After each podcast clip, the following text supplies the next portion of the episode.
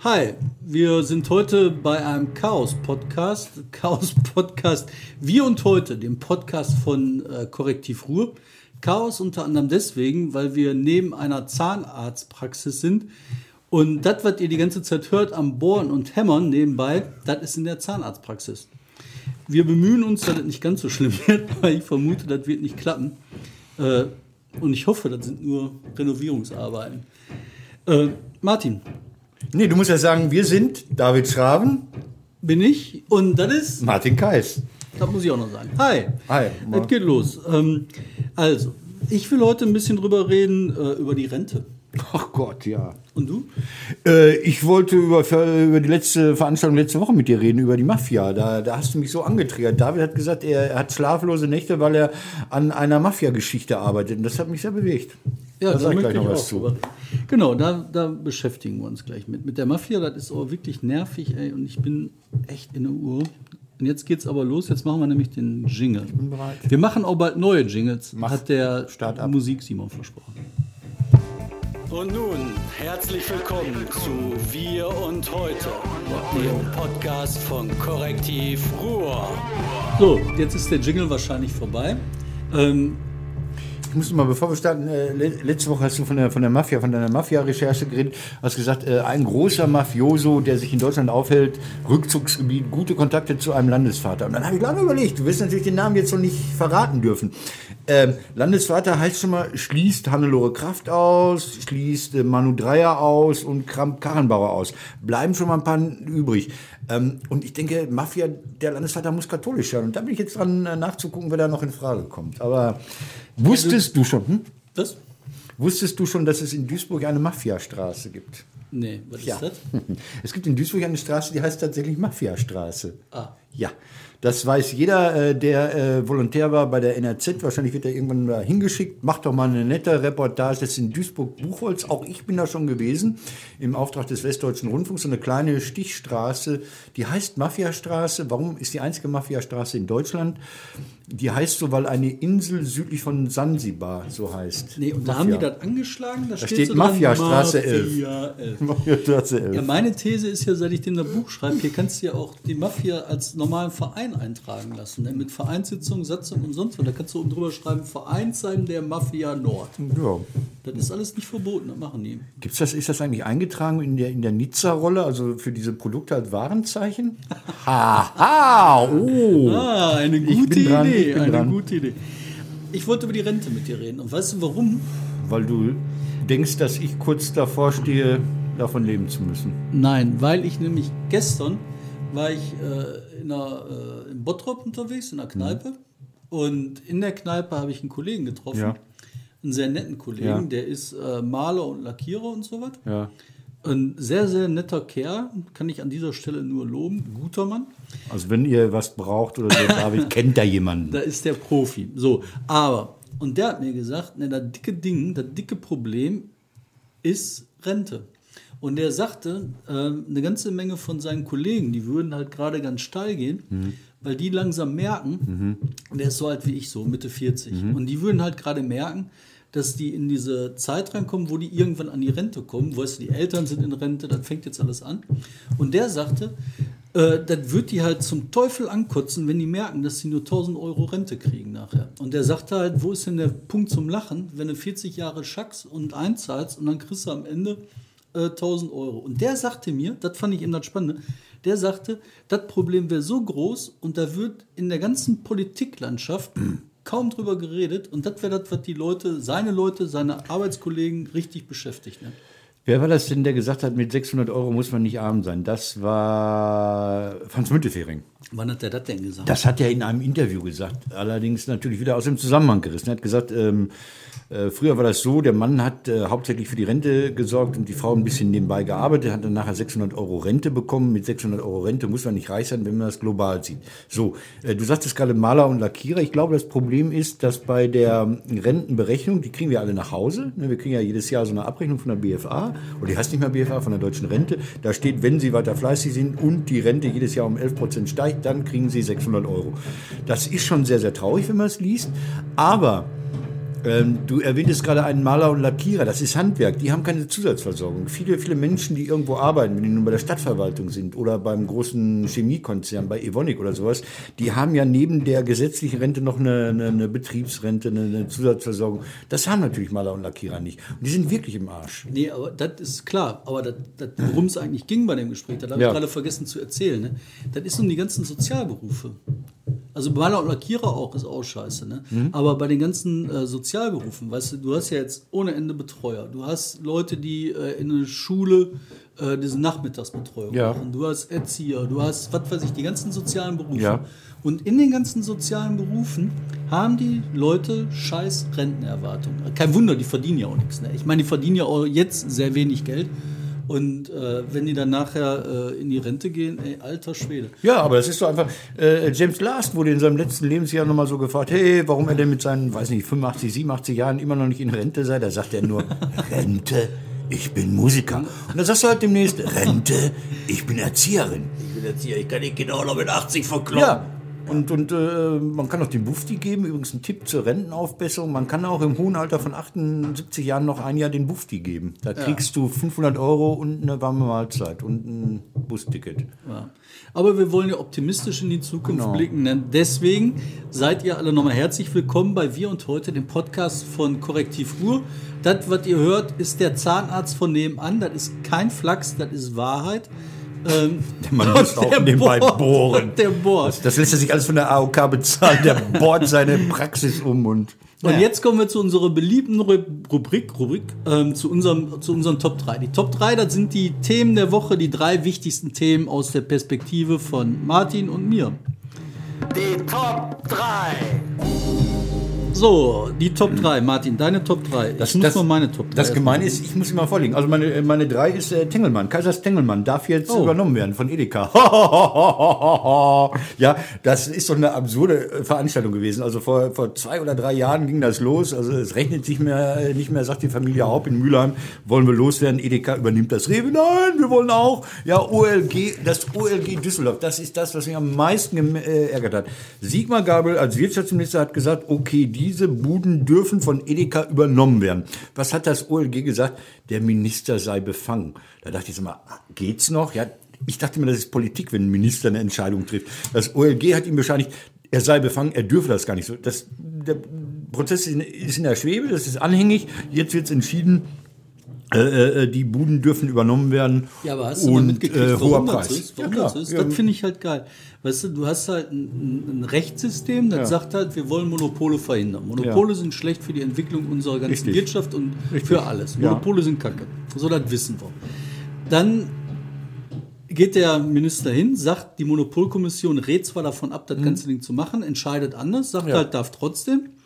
So ist Politik, hast du recht. man- Gibt nennt man schlechte Politik, politische genau. Entscheidungen. Ne? Ja. Dann haben wir eine politische Entscheidung, die sagt, das ist äh, Monopol, machen wir.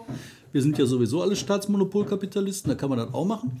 Ist halt eine schlechte Entscheidung. Ich bin für Wettbewerb. So. ja, aber wenn, wenn wenn Rewe das. Äh, Ja, dann hast du halt ein Monopol. Weißt du, ich zahle am Ende mehr, wenn ich bei Rewe kaufe, du kaufst mehr bei Rewe. Oder was, was Edeka. Also Oder diese, wer, ich diese, weiß jetzt nicht, wer diese drei, diese drei. Lebensmittelhändler, die, die es noch gibt, die haben doch Genau. sowieso die, die, die Hersteller schon so in der Hand. Ja, und jetzt führt das aber dazu, dass du den Milchbauern quasi sagen kannst, hör mal, eure Kühe, ne, die könnt ihr jetzt für die Hälfte abgeben. Das ist das, die Konsequenz daraus. Also halte ich das erstmal, aber Moment. Ja, aber, Moment, der, aber der Bauer, der Bauer hat doch auch immer, ich habe hier Milch, kauft mir die ab und die muss mindestens 50 Cent kosten. Egal. Und wenn ich 1000 Kühe habe, die 1000, 100.000 Liter Milch am Tag geben, müsst ihr mir das für 50 Cent abkaufen. Wenn nicht, bin ich böse. Ja, aber das ist eben das Dingen beim Monopolen, dass die Monopole dir das ein Genick brechen können. Und das passiert gerade. Aber das ist halt inhaltliche Entscheidung, da möchte ich gar nicht so sehr drüber reden, weil das ist halt, halte ich einfach für Quatsch. Du hältst das für gut, du bist auch Monopolkapitalist. Aber Ich kaufe bei Aldi, mir ist das egal. du bist bei der EGWCE, du bist Monopolkapitalist. ich bin aber auch bei Verdi. Das siehst du, sag Das ich, der Monopolkapitalist 2. Aber jetzt, was mich daran der Entscheidung eigentlich ärgert, ne? Ja. ähm, das ganze Verfahren, was nachher angestrebt worden ist beim OLG, Mhm. das war kein, äh, kein Staatsverfahren, sondern ein Zivilverfahren. Ein Konkurrent hat sich Mhm. Richtig, geärgert, genau. weil er sagt, wir werden Rewe. hier alle über den Tisch gezogen, das geht nicht. Was ist ein Zivilverfahren? Das ist nichts anderes als ein großer Bazar, den haben die jetzt gemacht und Rewe genau. hat sich einfach die Taschen voll machen lassen von den anderen. Und das finde ich halt krass. Entweder ist was gegen das Recht, dann sagt man, das geht nicht, oder was ist für das Recht, dann geht das. Aber du kannst doch nicht aus so einem Rechtssystem einen großen Bazar machen. Doch. Und die RWE-Leute, die sagen jetzt als nächstes, äh, so, ja, okay, das mit dem Fall und so, weißt du, wir bezahlen unsere Rechtsanwälte nicht mehr, wir hören mit der Scheiße auf. OLG, vergiss es, ist am Ende. Du hast jetzt RWE gesagt, du meinst Rewe, ne? ja, ist alles dazu. Okay, ich dachte jetzt jetzt kommt Alles was, was ich nicht weiß. Gut, kommen deine drei. Meine dabei. So, hat wieder mit meinem gestrigen Besuch zu tun in der Kneipe. Man denkt jetzt, ich hätte da gesoffen, habe ich nicht. Ich habe da das gegessen. Und was wird man in Bottrop gegessen haben? In der Kneipe. Sowas wie Pannas mit. Es gibt in Bottrop nicht so viele Lokale, wo man so schön essen kann. Also deswegen nur Pizza. Aber bei der Pizza in der Bottroper Kneipe, Ja. wo eigentlich so alle immer so mal hingehen, da kamen Leute rein von einer Bürgerinitiative. Oh Gott. Ja, welche, welche tolle Bürgerinitiative ist das? Bottrop bleibt frei? Nee, von der Bürgerinitiative Elternpflegschaft NRW oder so ähnlich. Ja. Und die haben Unterschriften gesammelt für das G9. Die haben gesagt, G8 muss abgeschafft werden, G9 muss geschaffen werden. Ja. Und jetzt das Spannende dabei. Das ist ein Bürgerbegehren, was im nächsten Frühjahr irgendwie starten soll. So ein Volksentscheid oder irgendwie sowas. Habe ich jetzt die Details, kann ich jetzt nicht verraten. Weiß ich einfach nicht, habe ich nie aufgepasst. Aber für mich war das Entscheidende.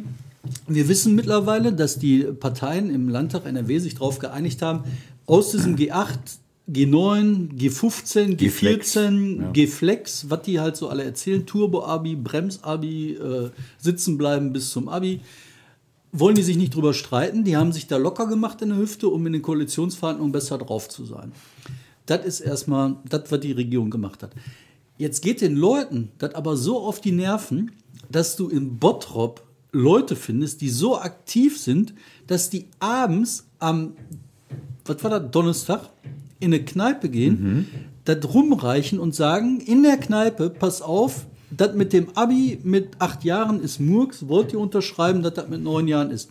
Dann redet die ganze Kneipe über Abitur und sagt, das kann doch nicht sein, dass die Regierung unseren ganzen Willen einfach komplett wegignoriert.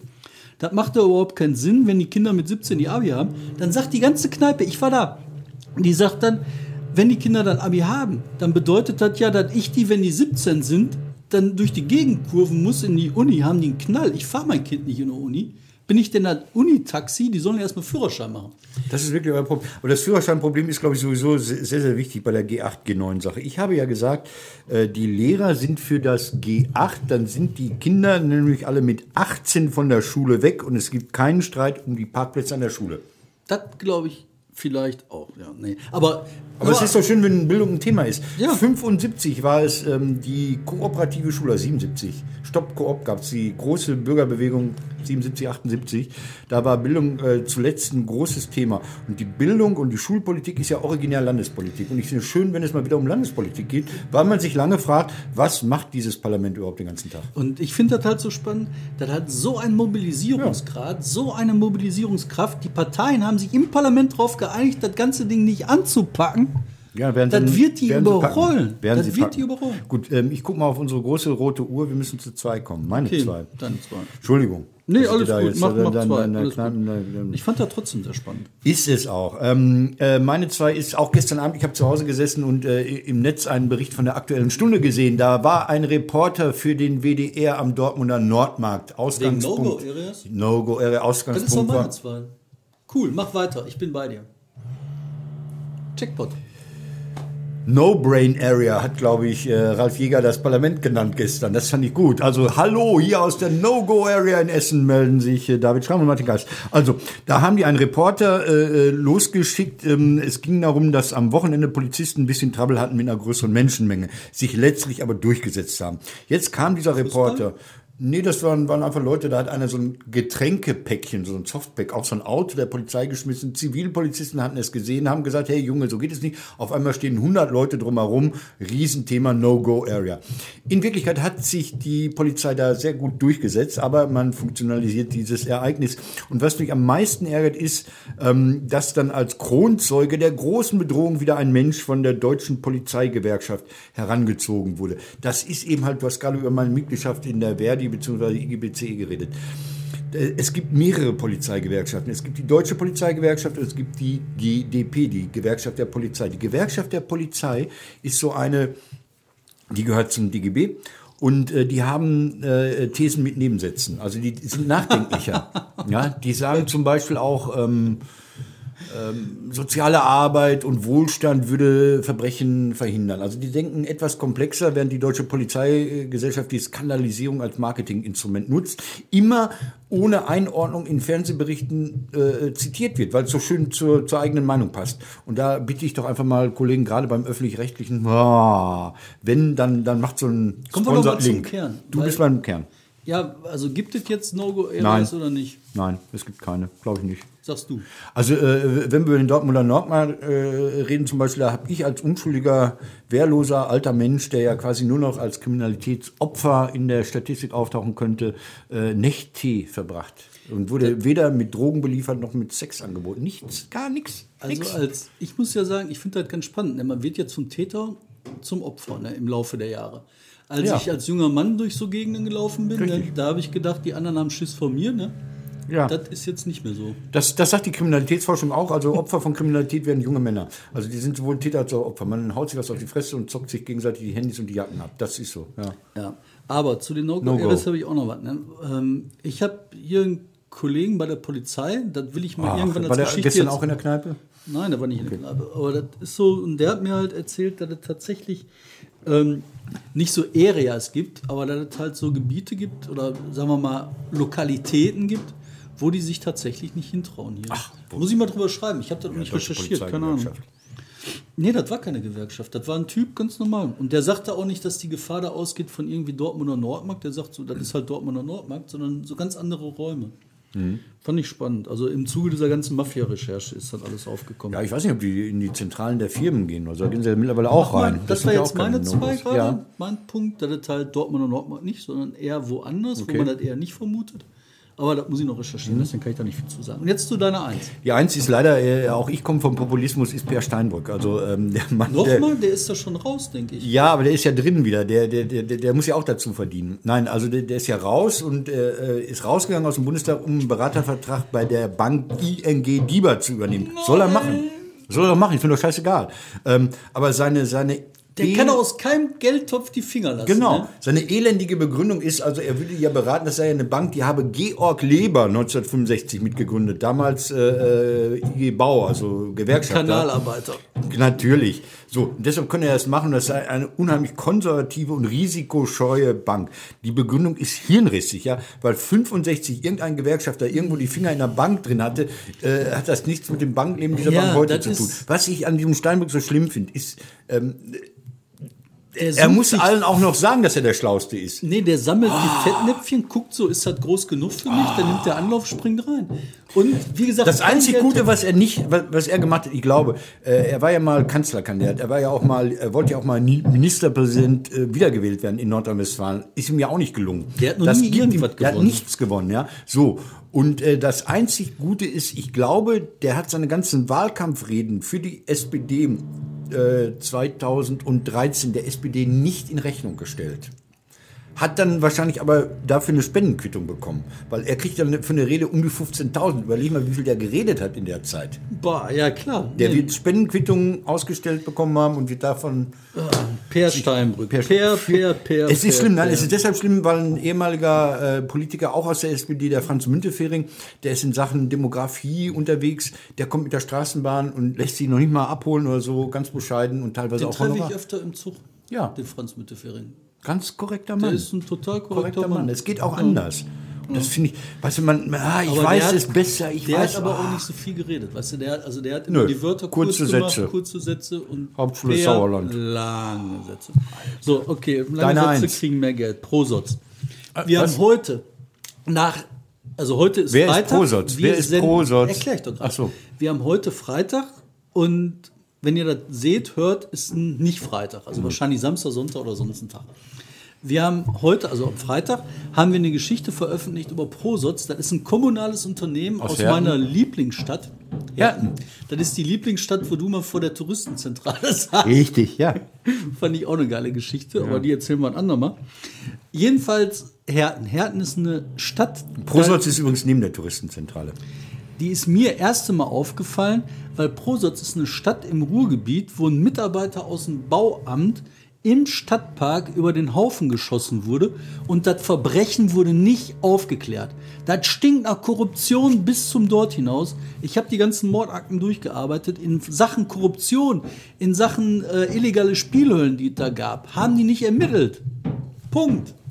Ja, aber Herten war doch lange die Stadt, die mehr SPD-Wähler als Einwohner hat.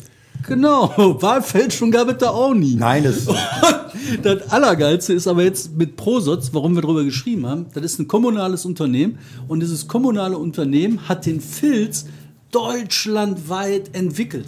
Hä? Die sind, ja, die sind hingegangen und haben gesagt, was wir in Herten können, Filz können wir deutschlandweit und haben in den ganzen anderen Kommunen angefangen, Leute zu bezahlen, Geld zu geben. Was macht Prosotz denn? Was ist das? Die machen kommunale Software. Die machen Hartz-IV-Software, Arbeitslosensoftware, Software, die Kommunen nutzen für Tralala. Und die Software Das ist will doch ja verkauft okay, wenn die das machen. Die können Ja. das, kann man sagen. Ja, aber die wollen das verkaufen. Also- Jetzt gibt es auch andere, die wollen auch verkaufen. Gibt halt Konkurrenz. Ne? Das ist ja das, was so Staatsmonopolkapitalisten nicht so gut finden. Und um die Konkurrenz jetzt ähm, aus dem Weg zu räumen, ist das natürlich elegant, wenn du sagst, pass mal auf in einer anderen Stadt, Mhm. ich bezahle einen Verein, der meine Software in der Stadt unterrichtet. Mhm. Und dann steigt die Wahrscheinlichkeit doch irgendwie, dass die Stadt meine Software kauft. Weil Langsam, der Typ, langsam, den ich da ja. bezahle, der könnte ja einer von den Typen sein, der auf der anderen Seite wieder sagt, welche Software wird denn in der Stadt angeschafft? Ist das denn so? Oder war das, da, sagen wir mal, der, der, der Schulungsleiter war derjenige aus dem Tierheim und der das einkauft, sitzt im Stadtrat? Also, ähm, Es war oft so, reihenweise so, dass IT-Leute in den jeweiligen Kommunen für die Software-Schulung äh, Schulung zuständig waren. Natürlich wurde dann die Softwareentscheidung woanders getroffen. Aber jetzt sind wir doch alle irgendwie Ja, aus dem Ruhrgebiet und wir wissen genau, wie das läuft. Der Typ, der die Entscheidung treffen soll, hat keine Ahnung. Der ruft halt beim örtlichen Technik-Simon an und sagt so, hör mal, Technik-Simon, welche Software funktioniert denn? Was glaubst du, was der dem sagt? Der sagt, ja, bestimmt die Software, für die ich keine Kohle kriege, funktioniert. Ne, so gut. Okay, was habt ihr denn da, was habt ihr denn da an Recherche rausgetan? Wir haben rausgekriegt, dass die eine Million Euro an die Kommunen verteilt haben, so rund, grob gerundet. Das ist eine Menge Tatas. Eine Dafür- Million in ganz Deutschland. Die sind Ja. billig, ne? Diese, diese kommunalen. Die kommunalen Typen sind günstig, ich sag dir das. Das fand ich übrigens auch immer das Überraschendste. Damals bei Willi Nowak, das habe ich irgendwann rausgekriegt, den Essen, damaligen Essen, Essener SPD. SPD-Fraktionschef, großer Bonze der Stadt, der hat die Leute teilweise geschmiert mit 300 Euro im Monat. Wie süß. Ja, die lassen sich auch schmieren mit dem äh, äh, Job als Schöffe im Arbeitsgericht. Nee, da Ja. gibt es keine Schöffen, im, im, im Amtsgericht. Genau, das fand ich auf jeden Fall. Und wir sind äh, knapp. Wir sind knapp, wir müssen uns ein bisschen, jetzt müssen wir Speed machen. Wir Ja. müssen jetzt die Überschrift. Welche Überschrift der Woche wollen wir kommende Woche hören? Wir wollen wissen, was passiert. Die Überschrift. Ja, Martin, welche Überschrift willst du denn nächste Woche hören? Was- lesen. Ähm, äh, äh, ein bisschen absurd. Ähm, diese Woche wurden die Nobelpreise bekannt gegeben und es gibt atypisch den äh, Literaturnobelpreisträger in dieser Woche noch nicht. Die wollen das besonders herausheben. Ich weiß warum. Das ist in Skandinavien.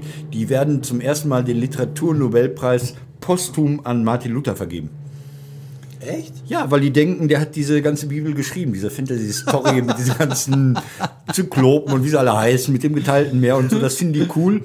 Und äh, ich glaube, das, das ist ja die, die Vorlage sozusagen. Also Überschrift ist äh, Literaturnobelpreis äh, geht an Martin Luther. Unterzeile äh, großer Irrtum, er hat die Bibel gar nicht selbst geschrieben. Kriegt Angela Merkel den Friedensnobelpreis? Das ist eine blöde Frage, weil ähm, ähm, äh, wenn wir jetzt fertig sind äh, mit dieser Aufzeichnung, machen wir das Radio an und dann heißt es, hat doch jemand anders bekommen. ich kann mir das vorstellen, ich finde das cool. Ich Dann ist das doch cool, total dann, cool. dann wetten wir jetzt und dann wissen wir direkt die Auflösung.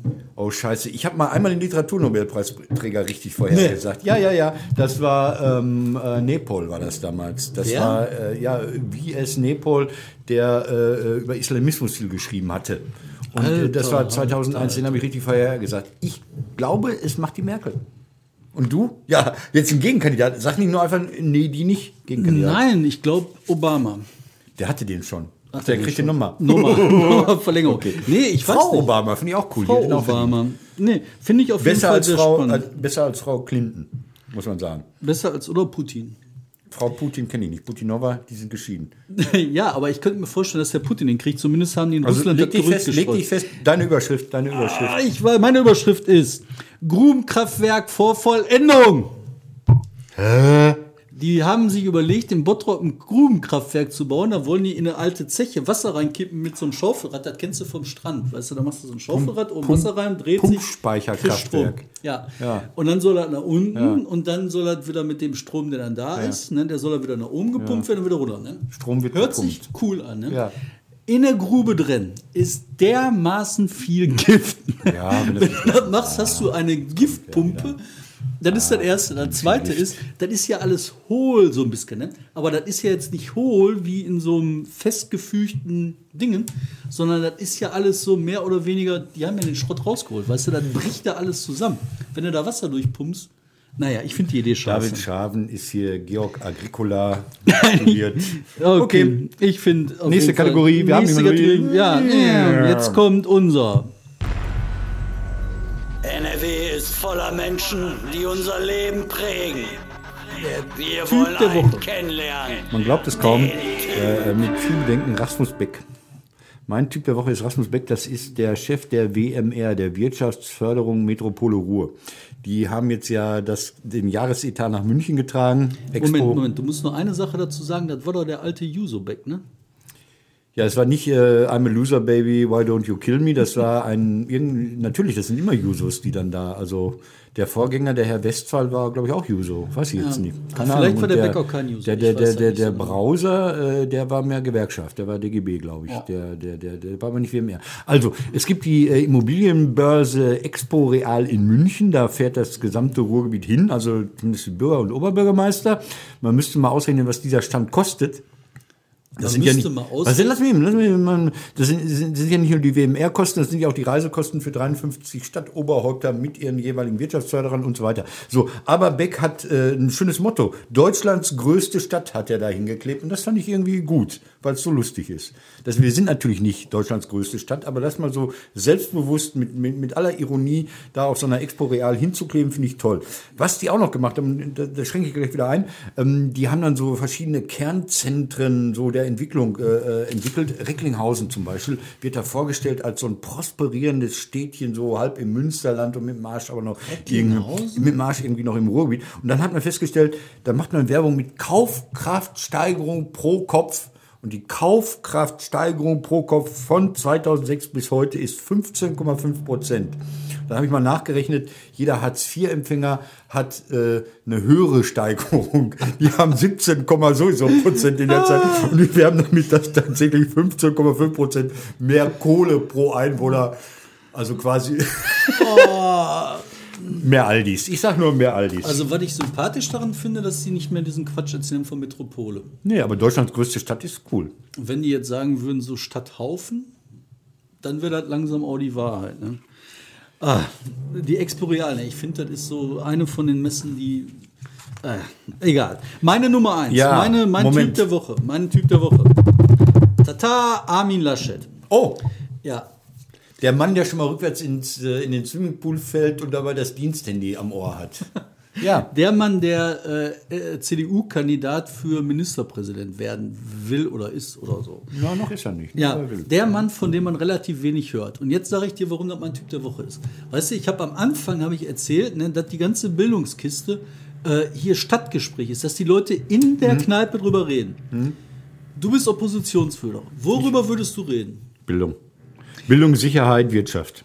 Du bist Oppositionsführer Armin Laschet. Worüber redest du? Äh, Olympia? Irgendein Bullshit, der in, in der Bundespolitik passiert, den keinen interessiert. Und irgendein Quatsch. Aber Olympia, das Tolle bei Olympia ist, äh, äh, die wollen Olympia 2028 machen, aber ihr komischer RRX kommt erst 2030. Ja, Ja. ich finde das auf jeden Fall so absurd. Und als ich das Der hat aber andere Qualitäten. Ja, der hat äh, Unizettel verloren, glaube ich, einen Einsen verteilt, ohne nachzuschauen. Ja, aber der ist so ein sensibler Typ auch und so ein, so ein hintergründiger auch so. Der ist so. Ja, der ist der ist wahrscheinlich nicht als, so. Der ist als so, Mensch. Der ist so modern. So. Ja, als Mensch ist der wahrscheinlich sehr in Ordnung, aber wenn du irgendwas gewinnen willst bei einer Wahl, solltest du dich auch mit dem Thema beschäftigen, Draufhauen. das dich Da hat man ne? Generalsekretäre. Wer ist denn da? Kennt man nicht, ne? Stimmt. Ich kenne sowieso nach Laschet nur noch Wittke und dann hört's auf. Nee, nee, Moment, ich kenne noch ein paar mehr. Aber Generalsekretär, ey, echt überhaupt kein Schimmer, ey. Na gut, der, war- nee, ich sag jetzt nichts über den Naja, egal. Äh, Wir gehen ins Wochenende, ne? wir gehen ins Wochenende. Sag mal, haben wir jetzt eine Wette? Wer war, wer war dein Gegenkandidat? Ich sag Merkel, du sagst? Ich weiß doch keinen. Ich, wer hat denn irgendwas gemacht? Ja, notfalls irgendeine UNO-Organisation. UNICEF, UNESCO, UNO. Aber ich will dir noch was Fledermaus. anderes erzählen. Ähm, Ich liebe dich. Nein, was denn? Komm, sag. Nein, ich will dir noch kurz eine andere Sache erzählen. Ich war jetzt Ja. am Wochenende, während du beim Parteitag rumgehangen hast und Ja. schlimme Gerüchte anhören musstest, war ich ja unterwegs in Berlin beim Theater. Herr Schraven geht zu Theatertreffen bei der Böll-Stiftung, wo Ich es um politische Aktionen und Theater geht. Mein Seidenschein. Mein Ja, und ich habe gehört, ich habe gehört, dass äh, ein Stück, was du recherchiert hast, was im Theater Dortmund dramatisiert worden ist. Heutzutage nimmt man immer Vorlagen, man spielt keine Theaterstücke mehr, sondern bearbeitet Vorlagen. Davon gab es Ausschnitte zu sehen in Berlin. Das Stück hat am 23. Oktober im Megastore in Dortmund Premiere. Und ich glaube, Herr Schraben wird im Laufe der nächsten Wochen hier auch noch Freikarten verlosen. Was ist passiert in Berlin? Worum geht es überhaupt bei der Mit den schwarzen... Freikartenverlosen ist eine saugeile Idee. Was, Aber- worum geht's? Schwarze Flotte heißt Nee, das, das ist Ding. eine Geschichte, die haben wir gemacht mit den ganzen Kollegen, mit Frederik, mit Ceci, mit Giulio. Das sind die Kollegen, die in Italien arbeiten, die bei uns in Berlin im Büro arbeiten. Ja. Und das ist halt eine Geschichte darüber, ähm, äh, so welches Netzwerk verbirgt sich auf dem Mittelmeer, was halt in der Lage ist, alles durch die Gegend zu bringen, also rumzufahren. Also, Also Drogen, Waffen, Flüchtlinge ja, und so. ja, ja. Und das ist eine Geschichte über den Welthandel, die ist total geil. Und das hat, haben die vorgespielt, die ersten Szenen. Und ich war echt weggeflasht. Ne? Schön. Ich finde das so hammergeil und dass so eine Art von Journalismus über Handel mit einmal Theater wird. Mhm. Ich sag dir, Alter, ey, ich bin so happy und froh und stolz und alles. Und jetzt ist leider Das macht Zeit Kais und alle, ja, aber ich, äh, Kais sag ich. Kai- Kai Vogels. Kai Vogels. Kai Vogels, nicht Kais Vogels. Kai Vogels, ey. Ich Kais echt- Stück, ne? Danke, danke, Kais- gute Sache. Anna, alles super, geil geworden, finde ich super. Mario Simon, geil, super Fotos. Der macht da die Videos. Alles geil. So, und jetzt machen wir Schluss. Schluss für heute. Wir haben es hinter uns. Es war eine Sendung. Ich Der Zahnarzt hat aufgehört zu bohren. Ja, gut, dann mach den Schluss. Adios. Wir sind raus. Ich hätte sonst so eine Kritik am Korrektiv gehabt, so was die. Aber. Korrektiv Ach so. Was Jetzt Ärger mit Bodo Hombach, ne? Ähm, Schurian hat was geschrieben über so Umweltzonen und äh, der Witz an der Umwelt, aber gucken wir mal.